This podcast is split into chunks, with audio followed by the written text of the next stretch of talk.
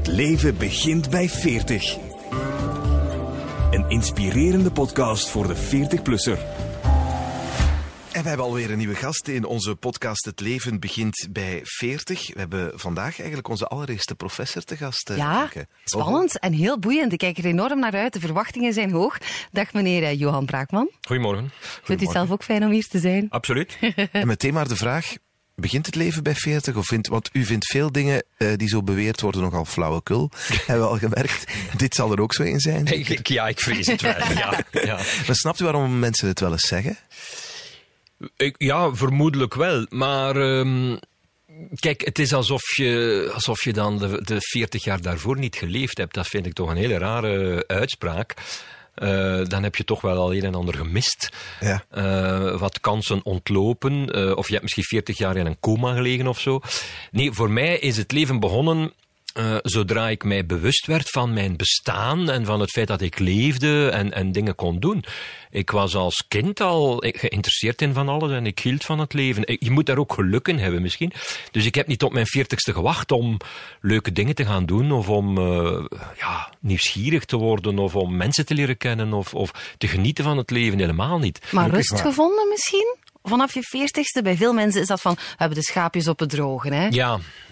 God, daar lig ik eigenlijk ook niet zo van wakker. Ja. Maar misschien omdat ik wel eh, geluk heb gehad. Hè? Dus eh, ik heb nooit eh, echte armoede gekend of zo. Ik heb mij ook nooit in schulden gestoken of, of mij nooit echt in grote problemen terechtgebracht. Dus ik heb daar niet zo wakker van gelegen en, en nu nog niet.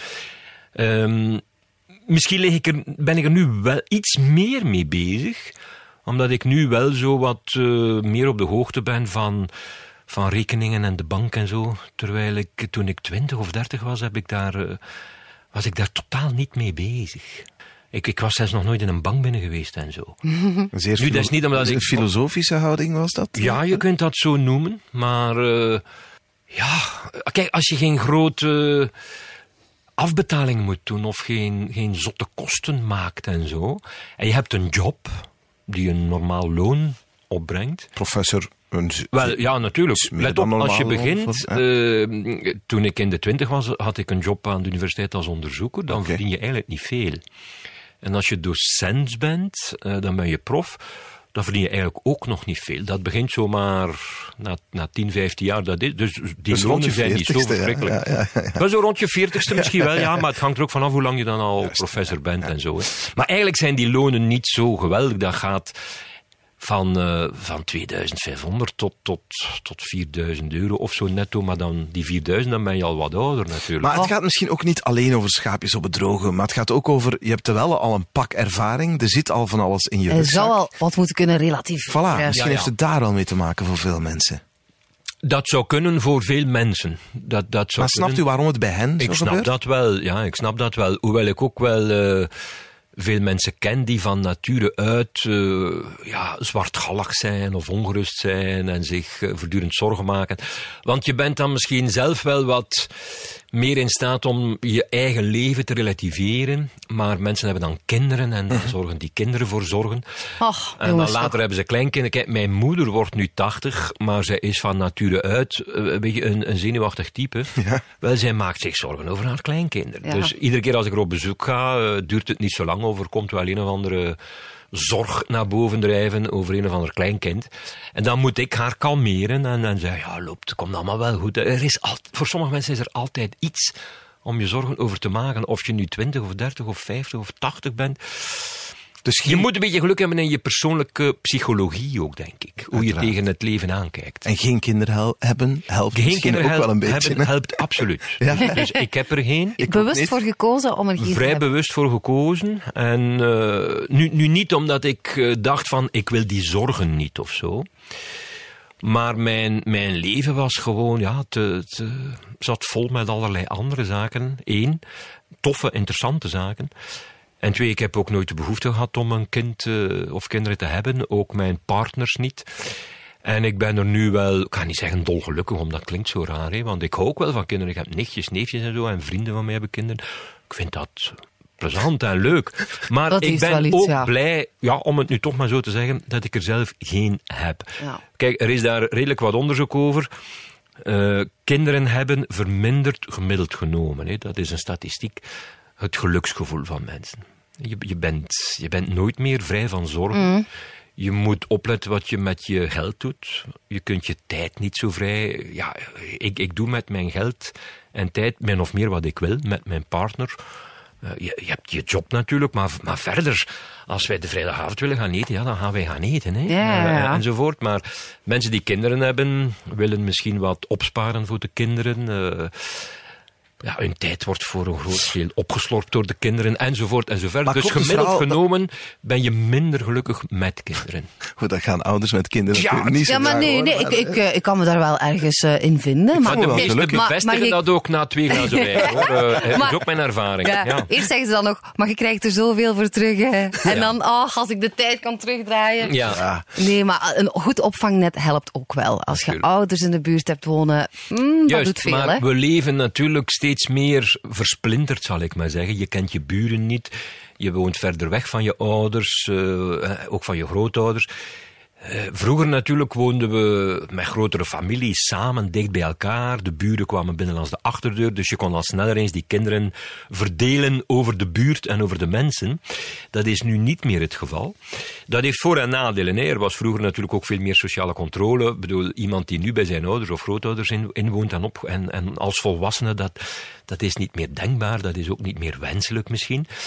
Maar we zijn er, ja, we zijn geïsoleerder en eenzamer geworden en staan er meer alleen voor. Dat is de prijs die we daarvoor betalen. Ja. Ja. En als er geen kinderen zijn, dan wordt dat misschien ook nog wel weer wat, wat pittiger naar de toekomst. toe. Sommige mensen maken zich daar zorgen over. Ik ga alleen en eenzaam eh, Ja. achterblijven. hè. Dat is inderdaad een probleem. Ja, dus als je geen kinderen hebt, dan riskeer je natuurlijk, stel dat je eh, weduwnaar of weduwe, of, of je hebt nooit een partner gehad, en je zit zo 10, 15 jaar in een rusthuis en er is echt niemand die jou komt. Kan eenzaam dat zijn, is hè? natuurlijk een zeer treurige kwestie.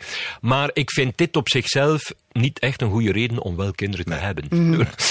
Als je zegt, ik heb schrik om, om als ik oud, eh, oud ben, eenzaam te zijn, dus ga ik nu kinderen hebben, dat, dat is een raar kun je ook in de steek investering. laten, natuurlijk, hè. Als je al een kind wil, dan doe je dat voor dat kind op zichzelf. En niet omdat het een soort middel zou zijn later om jouw eenzaamheid te bestrijden. Ik las wel eens ergens, maar ik weet niet of, of u dat zo letterlijk gezegd hebt, dat geen kinderen hebben, dat dat ook nog op een andere manier een bewuste keuze kan zijn. Dat dat voor de planeet eigenlijk al bij al geen slecht nieuws is. Ik, kan, ik durf het wel eens gebruiken wanneer ik, wanneer ik het verwijt krijg en het werkt nooit. Hè, want mensen worden heel kwaad van als mensen zeggen, vliegt jij nu alweer naar het buitenland? En dan zeg ik, ja, maar ik heb geen kinderen. Mijn ecologische voetafdruk Ja, ja, valt goed. Nee, ze vinden het een flauw excuus, maar het klopt ook wel ergens. Ja, het klopt wel, maar aan de andere kant, ik weet niet of ik dat ooit zo gezegd heb. Mijn, mijn mentor, eh, Etienne Vermeers, eh, gebruikt dat wel als argument.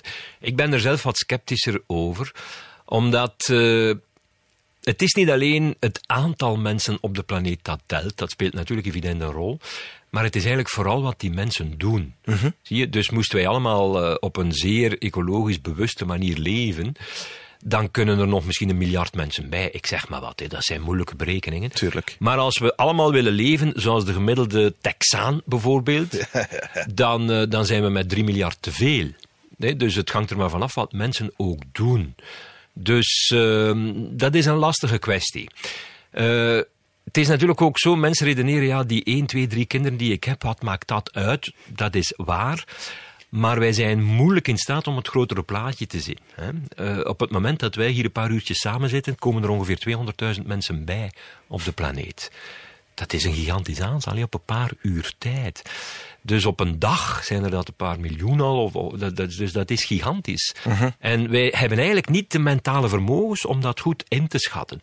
Nu let op, het hoeft niet per se een een enorm probleem te zijn. Hè. Dus die demografische toename in de jaren 70, 80 maakten we ons daar heel veel zorgen over. Terecht wel. Maar dat gaat nu wel de goede kant uit. Ik ben daar op een voorzichtige manier wel optimistisch over. Dat mensen minder kinderen hebben hier in het Westen. Ja, het daalt sowieso naarmate dus het, eh, het opleidingsniveau van vrouwen stijgt. Dat is het allerbelangrijkste. En het is de voorbije 20 jaar sterk gestegen. Ondertussen zitten we aan 80% wereldwijd van meisjes die tot hun 18e naar school gaan. Dat, dat, dat is dus een zeer positief iets. Hè. Het is nog geen 100%, maar, maar bon, het is al veel meer dan nog maar enkele decennia geleden. En hoe hoger opgeleid uh, vrouwen zijn, hoe langer ze wachten met een eerste kind en hoe minder kinderen ze in totaal hebben. Dus ze krijgen meer controle over hun eigen vruchtbaarheid tegen de mannen in. Hè, want, en tegen ja, de, de natuurlijke gang van zaken in. Dat is heel positief. Dus het daalt sowieso wel. Maar daarnaast moeten we natuurlijk ook uh, allerlei oplossingen bedenken voor mobiliteit en uh-huh. energie en, en, en van alles en nog wat. Hè. Dat is denk ik de grote uitdaging waar we als, ja, als menselijke soort voor staan voor de komende decennia. Maar ook daar zijn er wel voorzichtige indicaties dat het wel de goede kant uitgaat. Oké, okay. oef zeg. Hè? Tweede kind is bijna daar. maar um, dus voor al die ouders die misschien een beetje ja, hè, wat van een geluk moeten inboeten. Jij bent filosoof, jij denkt heel veel na over het leven. Wat maakt ons gelukkig? Of is geluk maakbaar? Ik denk het wel. Um, kijk, ik moet eerst zeggen, je hebt uh, wat men noemt een soort setpoint individueel. En daar, daar hebben we wel redelijk wat onderzoek over. En uh, dat is misschien slecht nieuws of goed nieuws, het hangt een beetje vanaf hoe je het bekijkt. Je hebt mensen die, je zou kunnen zeggen, van nature uit in staat zijn om gelukkig te zijn, zelf al bevinden ze zich in slechte omstandigheden. Mm -hmm. Zo van, ja, we zitten hier in de miserie en staat hier weer een deurwaarder voor de deur en zo. En, en we kunnen niet op vakantie en we moeten weer, uh, weer friet gaan kopen, zo, want er is geen geld voor wat anders. Maar we hebben toch lol en we maken er toch het beste van en we zijn toch samen enzovoort. Dus je hebt mensen die dat kunnen. Dat is de ene kant van, van de curve, zou je kunnen zeggen. En dan heb je mensen die, die niks meer te wensen hebben en toch diep ongelukkig zijn. Die hebben een heel ander setpoint. En, en we hebben allemaal wel zo'n setpoint. En daar daar heb je blijkbaar niet zoveel controle op. Dat is een beetje een mix van genetische factoren, van uh, neurochemie, dus hoe, hoe, je brein in elkaar zit, de stoffen die je brein aanmaken enzovoort. Je kunt dat misschien wel een beetje beïnvloeden met Prozac of dat soort dingen, maar dat is ook niet per se wenselijk. Hangt er een beetje vanaf natuurlijk, hoe erg het zou zijn. Maar dus daar heb je niet zo geweldig veel controle over.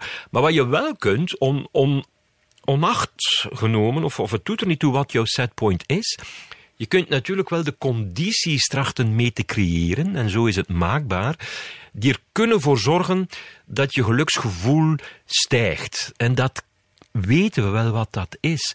Op de eerste plaats is dat, je, je wees er eigenlijk zelf al op, is dat een sociaal netwerk. Ja. Mhm. Dus als je vrienden, vriendinnen, familie hebt, mensen waar je van houdt, die van jou houden, waar je mee overeenkomt natuurlijk ook, hè, dat je niet voortdurend ruzie hebt enzovoort.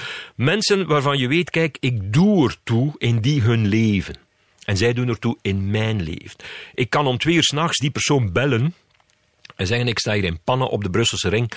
Uh, jij woont wel in Oostende, maar wil je mij niet komen halen? En die doet dat. Ja. ja. dus dat soort mensen. Als je ervoor zorgt dat je die mensen rondom jou hebt, en dat moet je natuurlijk ook een beetje cultiveren, nietwaar? Dat gebeurt niet zomaar. Hè? Je moet er mhm. zelf ook iets voor doen. Als je dat hebt, dan, dan dat, dat is al ontzettend veel waard. Dat is al ontzettend veel waard. Daarnaast zijn er andere zaken, zoals zingeving. Als je dus een, een soort doel hebt in je leven, dat is voor veel mensen hun kinderen. In die zin zijn kinderen zeer zeker positief. Mhm. ze, ze, houden je, ze houden je gaande. Ze zijn de zin in je leven, ze zijn het doel in je leven. Ja, dat, is, dat is belangrijk. Dat is een soort egoïstische reflex, maar bon, het is, het, het is een positief iets. Want ik heb ook liever mensen die positief gemotiveerd staan in het leven dan mensen die, die, die, ja, mm die er voortdurend depressief bij lopen enzovoort. Hè. Dus kinderen kunnen wat dat betreft een zeer belangrijke rol spelen. Maar dat kan even goed je job zijn, erg belangrijk, of een hobby zijn, of vrijwilligerswerk, hè, of een ideaal dat je nastreeft. Dus die twee factoren zijn de belangrijkste. Meer dan gezondheid bijvoorbeeld. Dat is mhm. voor veel mensen verwonderlijk. Het is nu net 1 januari geweest. Mensen wensen elkaar een, een goede gezondheid. Want dat is het belangrijkste. Ja, ik ben daar niet tegen, hè, tegen een goede gezondheid, maar het is dus zeker niet het belangrijkste. Wens, wens mensen goede vrienden toe en zingeving in hun leven. Dus een, een, een positieve drive om uit je bed te komen en te zeggen ik weet weer wat te doen vandaag en ik ben blij dat ik het kan doen. Ja, ja. ja mijn broer is overleden aan kanker een paar jaar geleden en die zei altijd drie dingen zijn heel belangrijk. Hij zei wel gezondheid, want ja, natuurlijk, dat is een ander verhaal. Maar hij zei ook um, tijd, om ervaringen op te doen. Ja. Dat waren voor hem, terwijl hij op zijn ziekbed lag, waren dat zo zijn drie dingen. Gezond zijn, tijd om dingen, ervaringen op te doen met vrienden. Dingen leren, dingen ontdekken. Ja, kijk, natuurlijk, als je een, een ziekte oploopt die je compleet eh, lam legt, of, of zelfs eh, ervoor zorgt dat je overlijdt, ja, da- dan houdt het natuurlijk op. Hè? Maar als je gezondheid relatief gesproken oké is, en het gaat hier ook over ouder worden, dus je moet dat accepteren dat, ja, dat, dat je lichaam veroudert en ook die tekenen vertoont. Maar als je dus zingeving hebt en, dat, en, en tijd hebt ook om te doen wat je wil doen natuurlijk, hè, en je hebt dat sociaal netwerk, dan geven mensen aan dat hun geluksgevoel Ja. eigenlijk overwegend vrij positief is. Eh, we hebben daar redelijk wat studies over, ook die landen onderling vergelijken. hè. Er zijn echt wel landen die veel gelukkiger zijn dan andere landen. En die hebben daarmee te maken. Landen waar weinig vrijheid is, Ja. waar mensen niet kunnen doen wat ze graag doen, dat zijn ongelukkiger landen. Dat is ook, ook logisch. Landen waar mensen minder autonomie kunnen opnemen, dus minder zelfstandig kunnen zijn, minder de contacten kunnen opbouwen met de mensen rondom zich zoals zij dat zelf willen, daar word je allemaal Ja. vrij ongelukkig. Ja, hier, hier kan natuurlijk veel, maar niet bij, bij heel veel mensen ook weer niet. Maar jij hebt in 2014 toch een, eh, een jaar een verlof zonder bedden genomen Ja, dat is juist. Ja. om een schuur te maken Ja. in de tuin. Ja, en dat heeft mij dus gelukkig gemaakt om Ja. even aan te sluiten bij het punt dat ik eh, hier probeer naar voren te brengen. Ja, ik, eh, ik, ik ga dat kort misschien even toelichten. Het is zo dat mijn vader was overleden, vrij plots. Ehm, een tijd daarvoor. En eh, die man had eh, ja, een soort schuur gebouwd, zo, met afbraakmateriaal van serres. Dat doet er niet allemaal niet toe. Maar hij was dus met pensioen en, en dit was zijn, voor een deel de zin van zijn leven. En hij was daar al dagen zo wel aan het, aan het bricoleren, moet ik eigenlijk zeggen. Zo. Hij deed dat allemaal zelf zo. En dat duurde lang. En, en dat gaf, maar dat gaf niet. Hij, hij amuseerde zich daarmee. Ehm, hij vond dat een uitdaging om, om, om een zware balk in zijn eentje met een katrol die hij zelf fabriceerde zo, op de juiste plek te krijgen. en Zo. Dat kon dan een week duren, maar dat gaf niet. eh, dat, dat, dat hield hem bezig op een zeer positieve manier. Hè. En mijn moeder was ook blij dat hij daar niet constant eh, naast haar in de zetel zat, eh, terwijl zij naar, naar haar televisieseries keek. Dus, dus dat, was, dat was goed voor iedereen. Maar hij is dan plots overleden en... ehm, die schuur bevindt zich ook in mijn eigen tuin. Hè, want wij, hebben, wij, wij wonen aan, het, aan dezelfde tuin. Ja. En eh, dan sta je voor het probleem, wat doe je daarmee? Dat was, laten we zeggen, zo half af. Je kunt dat niet afbreken. Je kunt niet zeggen, ja bon, weet je wat, ik laat wel een bulldozer komen of zo en we breken dat helemaal af. En we, we zaaien daar gras over of zo. Want emotioneel gesproken, dat was mijn vader zijn, zijn ding. Zijn levenswerk van de laatste tien jaar van zijn leven. Dus dat ging niet. Eh, je kon het ook niet laten voor wat het was. Want dan wordt dat een ruïne, dan gaat dat stuk, want er, lag maar een half dak op en zo. Dus eigenlijk had ik maar één optie, dat was om dat zelf te gaan afwerken. En eigenlijk is dat nu net zoiets typisch, zo'n project dat je gelukkig kan maken, waar je zin mee kunt geven aan je leven. En het kwam voor mij ook wel goed uit, omdat de job op de universiteit, ik zit daar ook al vrij lang in, eh, ik had gewoon ook zelf nood aan, aan eens iets anders. En ik heb dan maar een jaar verlof zonder wedden genomen. eh, om die schuur af te werken. En vrienden en familie hebben daarbij geholpen. Ik heb dat natuurlijk niet alleen gedaan. En dat was alleen al om die reden een zeer aangenaam jaar. En die schuur is ook effectief afgewerkt Ja. geraakt. Ja. En je wordt gebruikt nu? En wordt ook gebruikt. ik, hoor daar, ik organiseer daar nu lezingen in. En, en stand-up comedy en muziek en Oh, theater en zo. wat tof. En, en iedereen mag daar naartoe komen. Maar was je dan ook gelukkiger in dat ene jaar, vraag ik mij dan Wat is af? dat onthaasten ook, waar mensen zoveel eh, over spreken? is dat het wel? Ja, ik, kijk, ik, ik, ik hou zo niet van die buswoorden of ik weet het, maar ja, het zijn wel de zo, woorden die je Ont- voortdurend onthaast heb ik nu toch al lang niet meer gehoord. Ja, Ja. maar ja, veel mensen willen dat op die leeftijd soms wel doen. Noem het dan wat, wat, wat rust Ja. of stilte Ja. of kalmte inbouwen, die agenda wat eh, vrijmaken af en toe. Ja, wel, kijk, ik denk het probleem is niet zozeer dat een mens het druk heeft. Want toen ik eh, dat jaar verlof zonder wedden had, had ik het eigenlijk ook wel druk. Want ik wist altijd wat te doen. En ik wist, was, was altijd met iets bezig. Eh, en dat is, dat is eigenlijk altijd zo. Ik heb altijd een boek te lezen, een artikel te schrijven. Een, ik wil altijd wel met iemand praten of ik moet een lezing voorbereiden. Ik weet altijd wat te doen.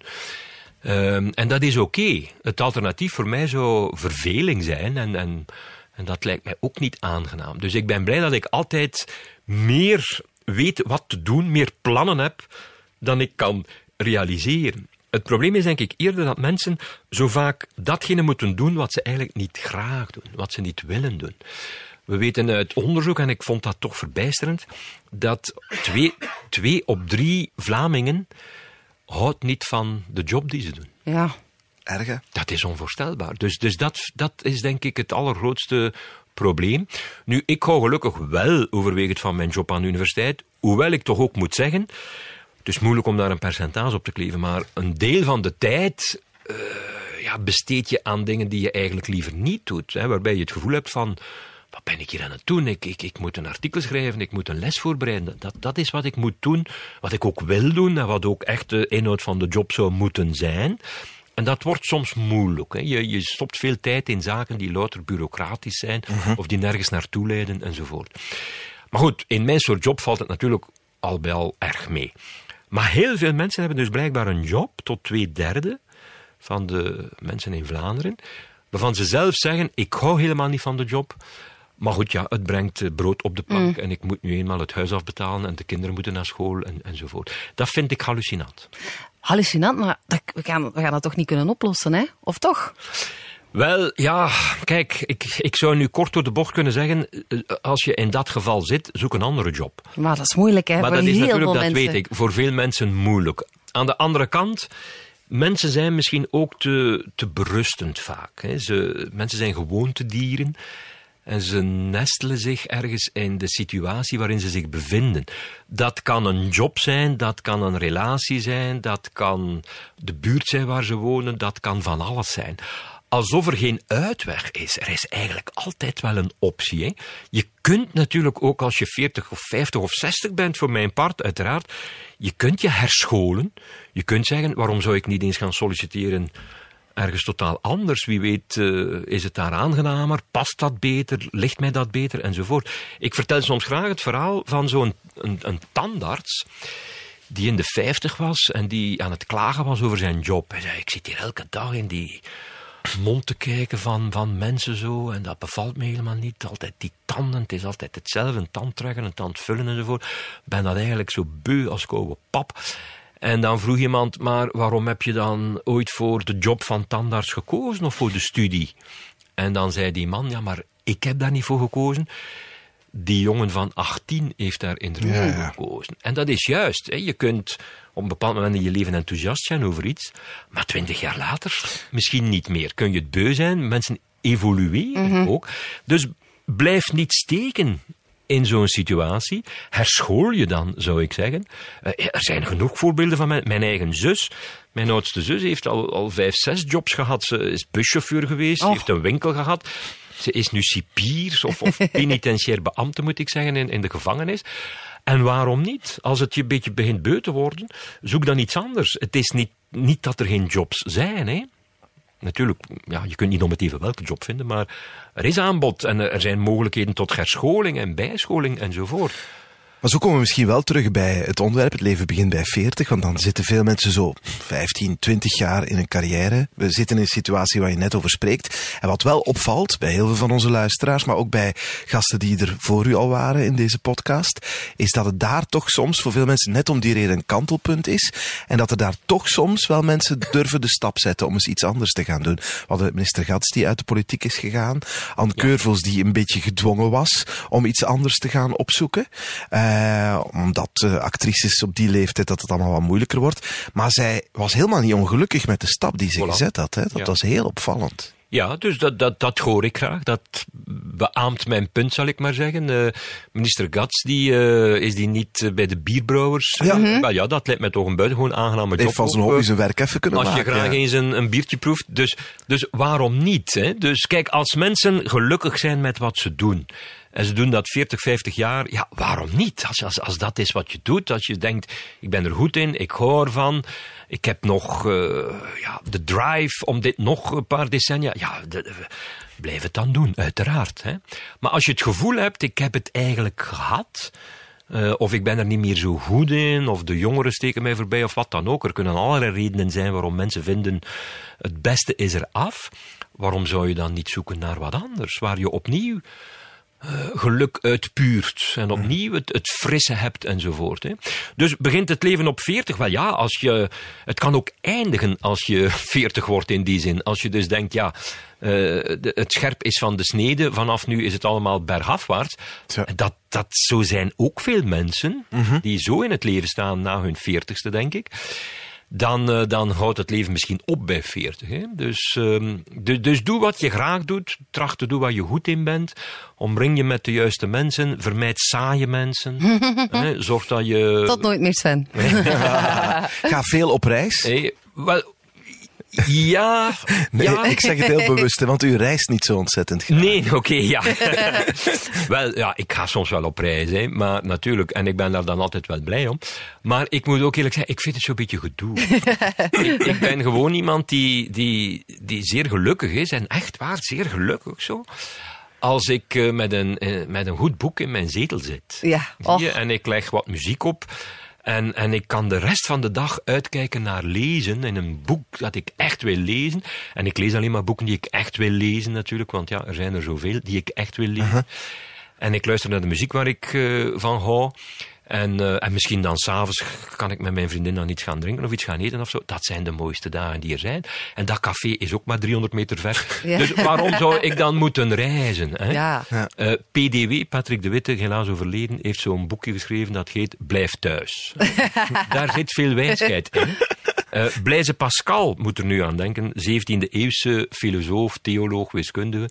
Die heeft ooit gezegd dat de meeste problemen in het leven van mensen ontstaan omdat mensen niet in staat zijn om gewoon thuis op hun stoel te blijven. Ja, ja, ja, ja. Ja. Gewoon ja, niet tevreden zijn met het gewone. Precies, precies. Terwijl Ja. dat, ja, dat is waar we 365 dagen op een jaar mee te maken hebben. Maar ik ben blij dat je dat zegt, want eh, ik heb ook soms, hè, dan zit ik op Instagram en dan zie ik mensen, oh, we zijn weer Ja. op vakantie in Vietnam met een Ja. trekken met de rugzak. Ja. En dan denk ik, ik mis precies iets in mijn leven, maar mij trekt dat persoonlijk ook Oh, niet zo kijkt naar aan. mijn Instagram tijdens de vakantie.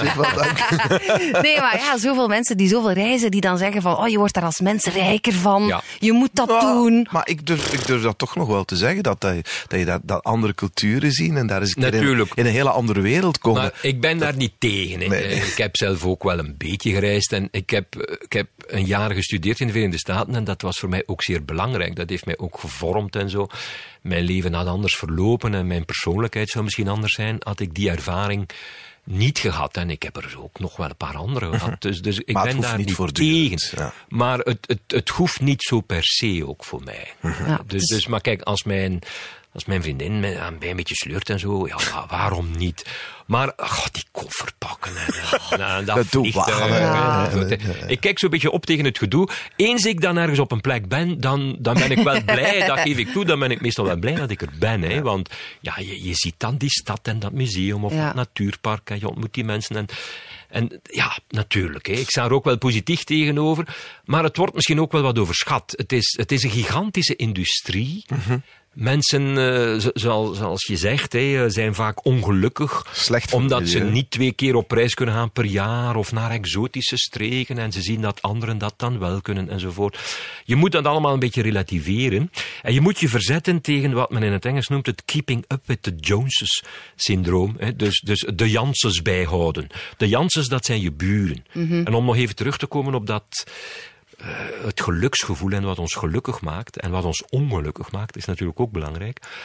Blijkbaar zitten wij zo in elkaar, toch in onze cultuur, dat als je ziet dat je buren, de Jansens, de Jones, of je vrienden, je familie, je schoonzus, eh, je collega's, dat die allerlei dingen zich kunnen permitteren en kunnen doen die jij niet kunt doen, dat zou kunnen je ongelukkig maken. Je moet kunnen bij, bijbenen, je moet de Janssens kunnen bijbenen, dat Ja. is zo jouw maatstaf.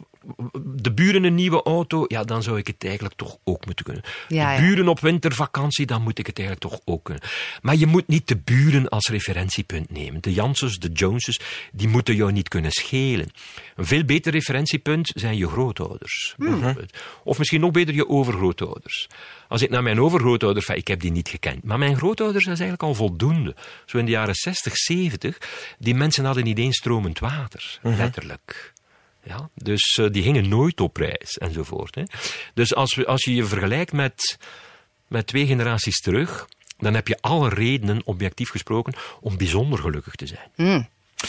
U bent filosoof ook. Ehm, wat is de zin van het leven? Want dat is misschien iets Oh. wat veel mensen zich afvragen wanneer ze wat tijd hebben om over dingen wat meer na te denken. Ja. Wel, dat is natuurlijk een lastige kwestie, maar ik denk dat de vraag naar de zin van het leven met hoofdletters, dat dat een pseudo-vraag is. Dat is zo, zoals vragen wat ligt er ten noorden van de Noordpool. Dat lijkt zo twee seconden misschien een goede vraag, maar je snapt al snel, ah ja, nee, dat is een stomme vraag, want ten noorden van de Noordpool ga je gewoon weer naar het zuiden. Of als ik je vraag wat is de smaak van de regenboog of zo, dat is ook geen zinnige vraag. Of wat is de kleur van een kilo? Zo, maar veel mensen die in een dip zitten, vragen zich dat wel af. Hè, van, Wel, nee. waarom leef ik? Ja, ze vragen waarom zich af nog? wat de zin is van hun leven. Ja. Dat is een andere vraag dan de zin van het leven. Als je dat bekijkt, eh, de kosmos bevat miljarden sterren en miljarden planeten. Wij leven op een klein planeetje rond een doodgewoon sterretje, de zon. Pas op, ik vind het allemaal dus fantastisch en wonderlijk. Maar het is tegelijkertijd ook op kosmologisch niveau ook niet zo bijzonder. Hè? Dus je moet daar ook niet te veel van maken. Eh, het geloof dat er ergens een, een God is die dat allemaal bestuurt en, en die weet wat, wat de betekenis is, alsof je zo ergens in een soort matrix-achtig computerspelletje van een bovennatuurlijk wezen een rol loopt te spelen die jij zelf niet kent, maar het heeft allemaal zin en allemaal doel en zo. Jouw leven is niet voor niks. Vanuit dat standpunt, daar geloof ik allemaal geen bal van. Maar, maar, ik moet dat daar onmiddellijk aan toevoegen, dat wil niet zeggen dat jouw individueel persoonlijk leven automatisch zinloos is. Natuurlijk niet. Ik vind mijn eigen leven best zinvol. Het kan zijn dat ik het ooit niet meer zinvol vind. Dat kan. Ja? En dan komen we misschien op de problematiek van zelfdoding en euthanasie terecht enzovoort. Maar we hadden het er al over. eh, zolang je een project hebt, een doel hebt, eh, dat je dus uit je bed kunt komen om te zeggen: Ik weet wat mij te doen staat vandaag en ik ben blij dat ik het kan doen, want ik kan een verschil maken. Ik kan een steen verleggen op een betekenisvolle manier. Ik heb een positief effect op het leven van iemand. Zolang je dat kunt, dan heeft jouw leven zin. Punt. Meer heb je niet nodig. Waarom zou mijn leven zin moeten hebben op een soort kosmologische schaal zo? Waarom zou het moeten passen in een, in een puzzel die, die een god heeft gelegd voor het hele universum en ik ben daar ergens een, Maar een dat, stukje dat in dat, dat fijn. boeit mij niet. Maar dat vind ik wel fijn om te weten, om, om dingen te relativeren. Als ik Ja. zo echt in, een- in een drama queen bui ben, denk ik van, oh, maar wat- wie ben ik? En dan gaat het weer, snap je? Dat ja, zo- precies. Dus het, het, eh, het plaats je misschien met, met je voeten op de grond. Maar eh, kijk, het, het echte probleem is niet zozeer. Wat is de zin van het leven met een grote hoofdletter Z van zin of leven met een grote hoofdletter L? Want dat heeft geen zin. Het leven is een paar miljard jaar geleden per toeval ontstaan dat wij hier rondlopen. Dat, daar zit ook toeval in. Dat geeft geen diepere betekenis. Ja. Maar het feit dat wij een brein hebben dat ons in staat stelt om zin te stoppen in het leven, dat is een fantastisch iets. Ja. Het is ook toeval, maar ik ben heel blij met dat toeval. Er is zoveel toeval. Het is toeval dat ik mijn vriendin tegen het lijf gelopen ben, hè, maar dat is een gelukkig toeval. ja, natuurlijk. Hè. Dus, dus, dus toeval kan ook de goede kant uitgaan. Je moet, je moet dat ook zo kunnen beschouwen. Dus ik ben blij dat wij zingevende wezens zijn. Wij moeten zin geven aan het leven. Je moet, je moet niet op zoek gaan naar de zin van het leven in, in teksten van duizenden jaren eh, oud, of, of in de kosmos, of in wat dan ook. Zoek de zin van het leven in jezelf en rondom jou. Ja, zie je? Dus vrijwilligerswerk doen in je buurt, Dat is zinvol. dat is de zin van het leven misschien. Hè? Snap je? Met je kleinkinderen spelen, is, eh, een boekje voorlezen voor, voor je kleinkind, dat is de zin van het leven. Je moet dat in dat soort dingen. Maar hebt u dat altijd zo eh, geweten en gevoeld in uzelf? Komt u uit een niet-gelovig gezin ook? Of- Nee, mijn, mijn moeder eh, ja, is, was, dat is zo moeilijk te zeggen, want ze is daar ook sterk in geëvolueerd. zo. Maar, eh, maar is zelf katholiek opgebracht en heeft altijd zo typisch Vlaamse katholieke opvattingen gehad. Mijn vader veel minder. Ehm, die, die hield zich zo niet met de levensbeschouwelijke kwesties van de opvoeding bezig, zal ik maar zeggen. Als ons rapport goed was, was het al goed genoeg zo. Hè. Eh, maar hij was er altijd wel om ons te helpen met om het even wat. Mijn moeder lag daar wel wat wakker van, maar geen van de kinderen eh, heeft dat zo echt, echt ten gronde overgenomen. Dus ik, ik ben wel als kind en tiener had ik wel, laten we zeggen, christelijk-katholiek gedachtegoed mee, maar dat is gewoon bij mij verdampt. Dus ik, ik heb daar geen trauma's rond gehad, ik heb daar geen problemen rond gehad. Dat is gewoon vanzelf verdwenen. En uh, ik heb dat ook nooit nodig gehad, zoals vele miljoenen mensen, om een zinvol leven te leiden, om een, ja, hoop ik, een moreel verantwoord leven te leiden, om waarden en normen te hebben. Je kunt als ongelovige humanist, zoals ik mijzelf beschouw. Uh, uiteraard perfect uh, ethisch positief in het leven staan en een zeer gelukkig en zinvol leven hebben. Maar kan het mensen wel helpen? Kan u, uh, kan u begrijpen of geloven dat geloven kan helpen? Ik kan dat zeker, ik kan dat absoluut geloven. Veel mensen zeggen dat ook. Hè. Dus ja, wie ben ik dan om mm. dat te betwisten als mensen zeggen, ik heb iets ergs meegemaakt in mijn leven. En kijk, mijn moeder bijvoorbeeld heeft twee broers verloren die jong gestorven zijn. En ik weet zeker dat dankzij haar geloof uh, zij dat mede te boven is kunnen komen. Want dat was ongetwijfeld toch twee keer een zware klap voor haar. Zo, er waren drie kinderen. Eén broer is gestorven toen zij zelf nog een tiener was. Uh, en de andere toen ze in de ja, in de 40 was of zo. Dus, dus uh, dat zijn zware klappen. Hè? En, en, en, veel mensen komen zoiets tegen natuurlijk. En dan kun je in je geloof misschien wel troost vinden. Dat kan ik mij zeer goed voorstellen. Aan de andere kant, daar staat tegenover, als je dat een beetje van op afstand bekijkt. Het geloof is voor veel mensen ook iets negatiefs. Dat wordt erg weinig gezegd. Maar Kijk, in, in het katholieke Vlaanderen van nu, 2019, ga je dat niet zo snel vinden. Maar je moet maar naar de Calvinistische streken in Nederland gaan, bijvoorbeeld. En dan vind je mensen, ik heb dat al vaak meegemaakt, ik kom vaak in Nederland. Mensen die ervan overtuigd zijn dat ze naar de hel zullen gaan. Of dat hun partner die ongelovig is, of hun kind dat, dat niet meer orthodox Calvinistisch is, naar de hel zal gaan. Dan kun je moeilijk zeggen, ik vind zoveel troost in mijn geloof. Want ja, dat is niet zo bepaald een prettig vooruitzicht als je denkt dat jezelf of, of je geliefde eeuwig zal branden in de hel. Dat klinkt nu misschien wat extreem, maar dat bestaat reëel. Mm dus, dus het geloof kan ons ook wel wat parten spelen. Hè. Het kan jou een schuldgevoel aankweken. Stel dat je daar iets zondigs tussen aanhalingstekens hebt gedaan en, en, en dat houdt je bezig. En, dus, dus het snijdt wat langs twee kanten, denk ik, wat dat betreft. Hè. Mhm. Ja. Hetzelfde met bijgeloof. Want daar strijdt u ook nog wel tegen. En dan ook, zelfs als het in een pseudowetenschappelijke vorm wordt verpakt. Ik zeg maar, u bent bijvoorbeeld denk ik niet zo'n grote fan van homeopathie en dat soort toestanden. Nee, nee, dat klopt. Kijk, misschien moet ik eerst zeggen, om nog even de link te leggen met geloof in de religieuze zin. Daar zit natuurlijk ook veel bijgeloof in. Uh een, een katholiek vindt het islamitisch geloof eigenlijk ja, doordrongen van bijgeloof. Als je naar de Hindoes kijkt, die mensen zijn extreem bijgelovig vanuit ons perspectief enzovoort. Dus de ene religie beschouwt vaak de andere als een vorm van bijgeloof, natuurlijk. Dat, dat, dat is evident. Wij vinden ook het geloof in andere goden allemaal maar niks. Dus mhm. eigenlijk, als ik daar even mag op wijzen, er zijn tienduizenden, misschien honderdduizenden goden bedacht. Ik geloof in geen enkele. Maar ik stem dus heel sterk overeen met heel veel andere gelovigen. Op die ene God na. Maar wij zijn het eens over het feit dat al die andere goden niet bestaan. Hè? Ja. Dus ik heb heel veel overeenkomst met bijvoorbeeld uh, de gemiddelde moslim of de gemiddelde katholiek. Alleen die ene God, daar verschillen we nog van mening. Al die andere, daar zijn we het helemaal over eens. Nu, bijgeloof is in feite gewoon het verband leggen en denken dat het verband reëel is tussen uh, een oorzaak-gevolgrelatie, daar waar dat verband niet reëel is. Zie je? Als je denkt, ik ben een professionele tennisser en ik win iedere keer als ik die rode onderbroek aan heb, uh, dat is bijgeloof. Je denkt dat er een kausaal verband is tussen de rode onderbroek enerzijds en het winnen van uh, de match. Nu, tussen haakjes, dat wordt ook vaak in de feiten ontkracht natuurlijk. Hè? Je zou dan denken, dan val je toch van je bijgeloof af. Als je verliest, dan weet je toch, Tja, mijn onderbroek blijkt niet te werken. Dat is niet wat er gebeurt. Mensen die bijgelovig zijn, die gaan dan redeneren, ah, maar ik had ze niet mogen wassen. Ja. Of ik moet ze binnenste buiten draaien. Uh, enzovoort. Of ik moet het labeltje omgekeerd hebben, of weet ik veel. En dan proberen ze dat. En als ze dan weer winnen, dan denken ze: zie je wel, het. Of je kunt ook denken: ja, maar het is omdat mijn tegenstrever eh, een soort een onderbroek aan heeft die nog krachtiger werkt. Ja, ja, Snap je? Die mijn onderbroek effect tegenwerkt. Ik, ik stel het een beetje ridicuul voor, maar... dat is wat het is. Bijgeloof is, is eigenlijk in essentie dat. Een verband leggen dat niet klopt. Nu, in wetenschap zoeken we natuurlijk ook naar verbanden, maar we hebben middelen ontwikkeld om na te gaan welk verband reëel is en welk verband niet reëel is.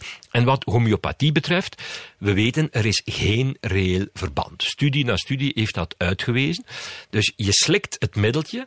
Het kan wel zijn dat je je daarna beter voelt, maar dat, ligt wil niet zeggen omdat het komt door wel, het werkt zo goed of zo kwaad als de onderbroek. Ja. Zie je? Je kunt een soort placebo-effect hebben. Dat wel. Kijk, als je met meer zelfvertrouwen op het plein staat, dankzij je rode onderbroek bijgeloof, dan kan dat jou helpen om te winnen. Ja. Als je een middeltje slikt dat eigenlijk niet werkt, maar je denkt dat het toch zal werken, dan kan dat misschien wel helpen. Of het kan een soort andere visie teweeg brengen op de ernst van je hoofdpijn. Of van, als je, als je denkt, ja, ik heb dat middeltje genomen, ik had erge hoofdpijn, ah ja, inderdaad, het gaat al beter. Het kan dat je dat reëel zo voelt. Maar de studies zijn wat ze zijn, nietwaar? Homeopathie werkt gewoon niet. Je kunt even goed een glas water drinken. In de praktijk is het ook niet meer dan dat. Want de meeste mensen weten dat niet goed wat het is, homeopathie. Ze denken dat het iets met kruiden te maken heeft en zo. Dat is niet juist. Heeft het, daar heeft het niks mee te maken. Hè. Ik ga het hier nu niet in het lang en het breed uitleggen.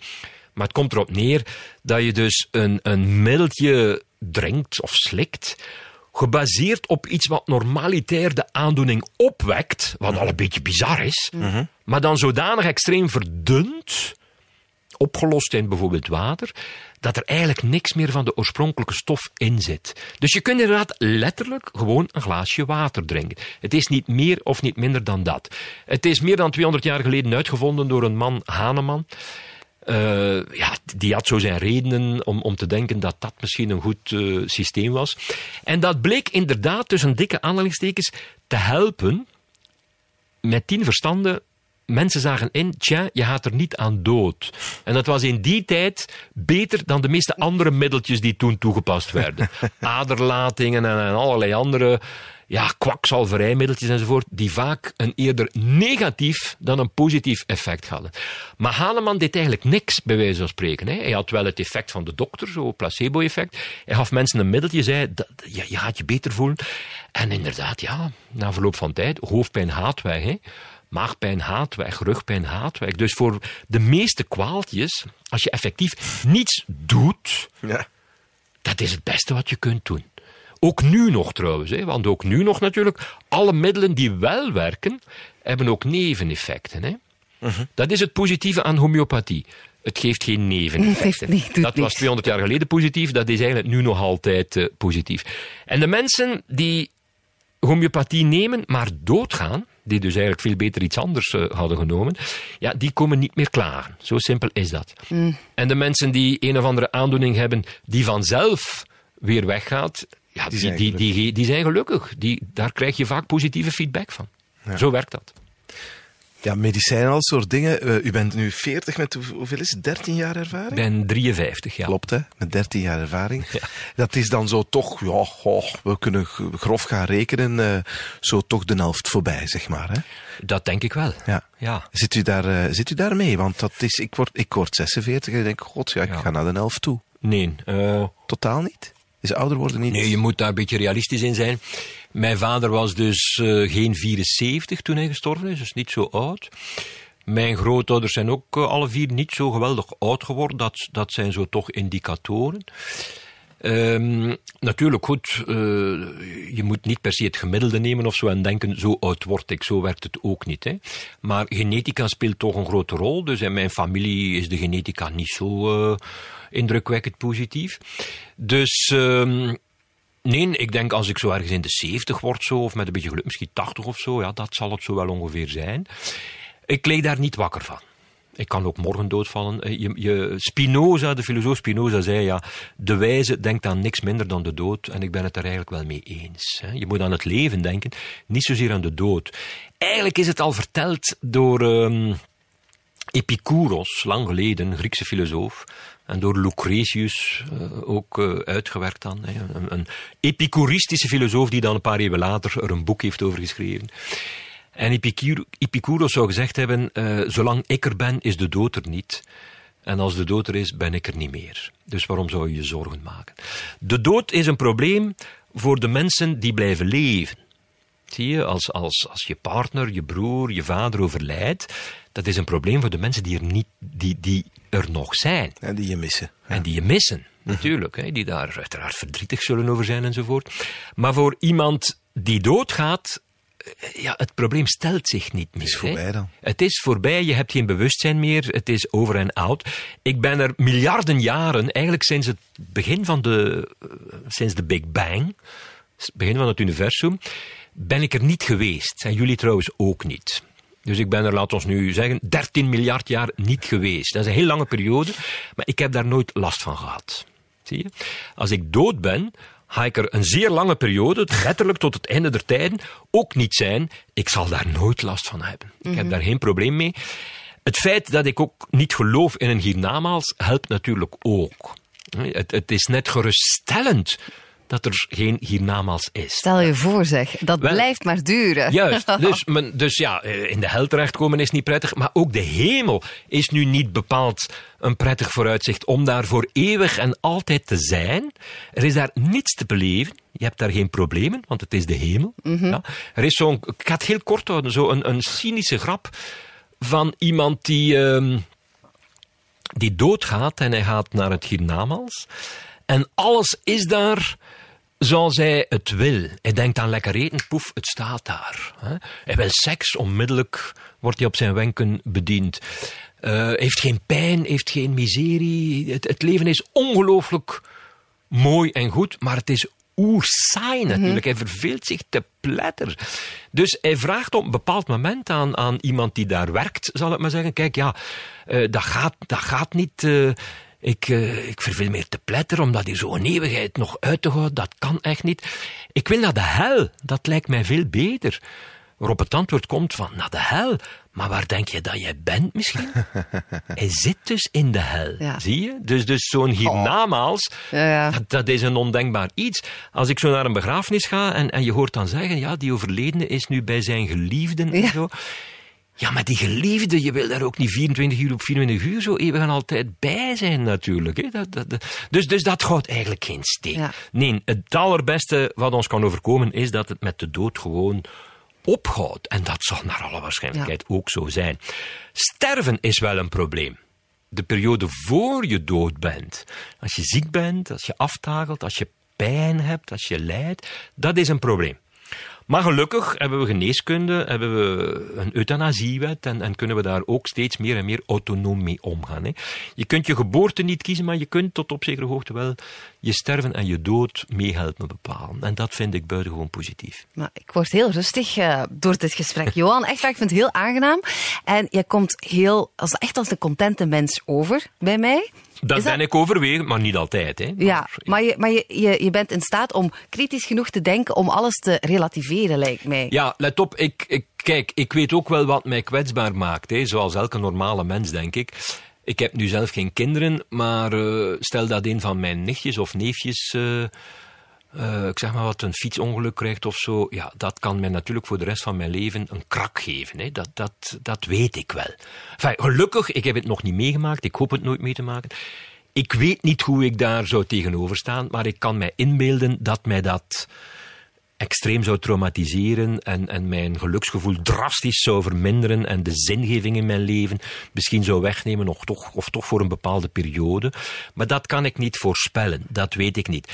Maar bijvoorbeeld mijn vader die gestorven is, ja, ik, ik, ik vind dat heel erg jammer, maar ik kon dat snel en makkelijk plaatsen. Zie je, ja, wat, wat ga je anders doen?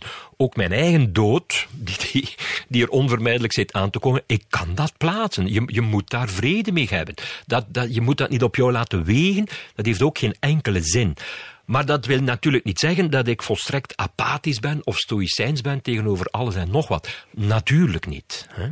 Maar het gaat me gewoon ja, over het feit van hè, kritisch denken vind jij heel belangrijk. Ik vind het heel fijn om mezelf dingen wijs te maken. Snap je? Ik leef graag in mijn eigen sprookjeswereld waarin Ja. ik mijn eigen waarheid creëer.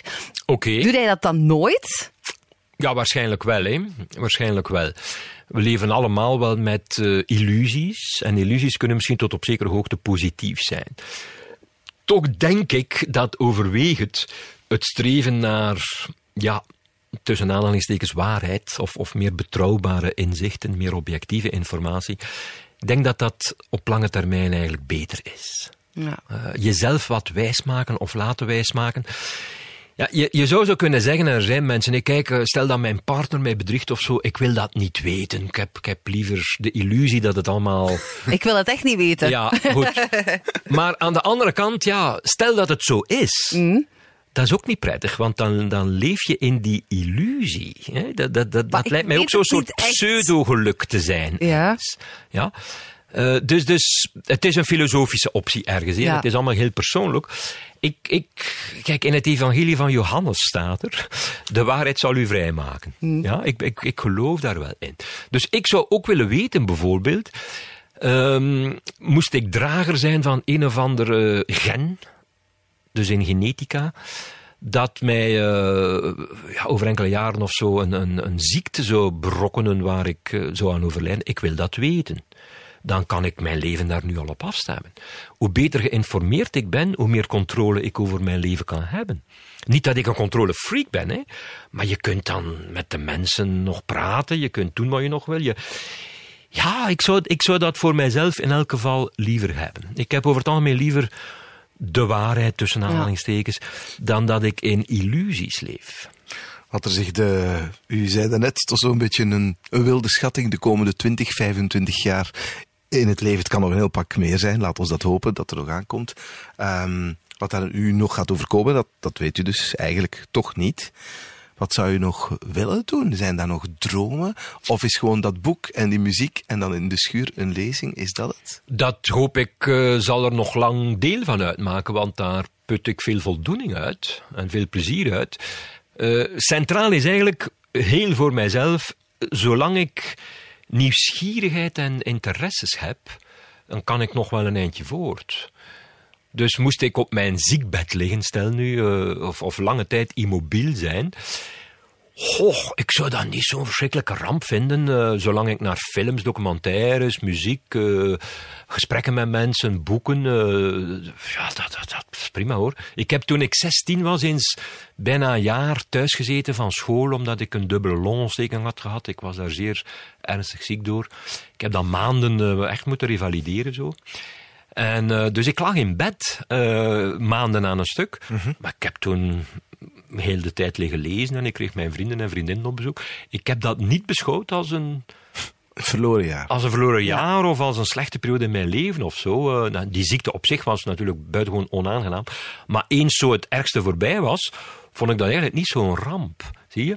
Maar er is natuurlijk nog wel meer dat ik wil doen. Hè. Ik wil ook nog wel een boek schrijven. Hè. Eh, dat is mij al een paar keer gelukt. Dat is een zeer geeft heel veel voldoening. Dus ik hoop dat ik daar de tijd en de courage voor vind, want dat is niet zo makkelijk. Ik wil graag lezingen en lessen blijven geven. Dat is ook iets wat ik eh, graag doe.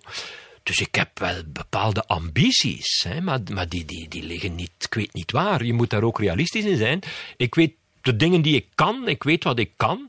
En ik weet dat ik sommige dingen nog kan verfijnen, kan verbeteren. Dat ik nog, nog een boek kan schrijven dat, hoop ik dan, beter zou kunnen zijn dan wat ik tot nu toe heb gedaan. Ik weet dat ik lezingen kan geven die misschien beter zijn dan de, die die ik tot nu doe. Wel, dat is wat mij bezighoudt. Los van natuurlijk de mensen rondom mij heen en, en, en andere positieve zaken. Eh, ik, ik wil graag nog opiniestukjes schrijven en, en, en al dat soort zaken. Dus, dus dat kan ik gerust nog 20, 30 jaar volhouden hoor, is geen enkel probleem. Dat is een geruststelling. Ja, ja, Ja. Kijk, het punt is, als ik dat kwijt zou geraken. En ik heb wel mensen gekend in mijn eigen omgeving aan de universiteit. die het op een bepaald moment kwijt waren. Die geen zin meer hadden om les te gaan geven. Ze deden het wel, maar, maar het was gewoon de plaat opleggen zo. Of die, goh ja, er is daar weer een nieuw boek uit over hun vakgebied, maar pff, het zal mijn tijd wel duren. eh, terwijl als er iets verschijnt van een auteur die ik waardeer, dan ik wil dat zo snel mogelijk lezen. Snap je? Ik heb, ik heb voortdurend van die pre-order dingen zo op Amazon. Dit boek komt over zes maanden uit. Wel, ik bestel dat, hè, want ik wil zo rap mogelijk wil ik dat lezen. Ik wil de manuscripten al lezen, nog voor het boek er is en zo. Dus zodrang, zolang ik die drive heb, zit ik goed. Ja. Tenzij er iets dramatisch gebeurt binnen de privésfeer, hè, dan, dan, dan weet ik het niet. Ja. Is er nog iets wat u wil zeggen aan onze veertigers die luisteren, die misschien toch denken, ja, het leven begint bij veertig, wat de professor ook beweert.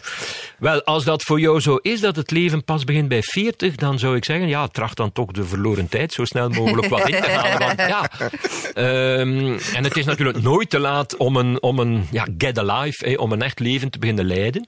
Maar ik zie dat positief, hè, een, een, een leven leiden dat positief is. Dat is, doe de job die je graag doet. Uh, je bezig met mensen die er voor jou toe doen.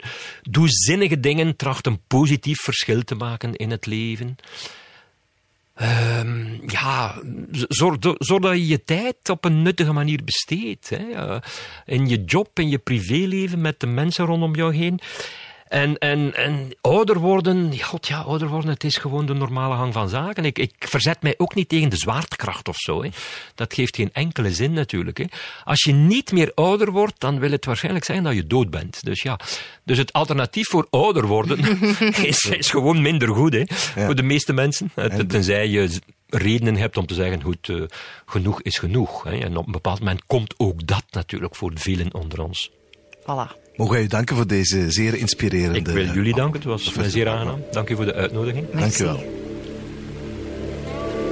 Wil je op de hoogte blijven van de nieuwe afleveringen van deze podcast? Abonneer je dan via je favoriete podcast-app of luister naar ons radioprogramma Sven en Anke elke dag tussen 6 en 9 op Joe, Joe 70s en Joe 80s.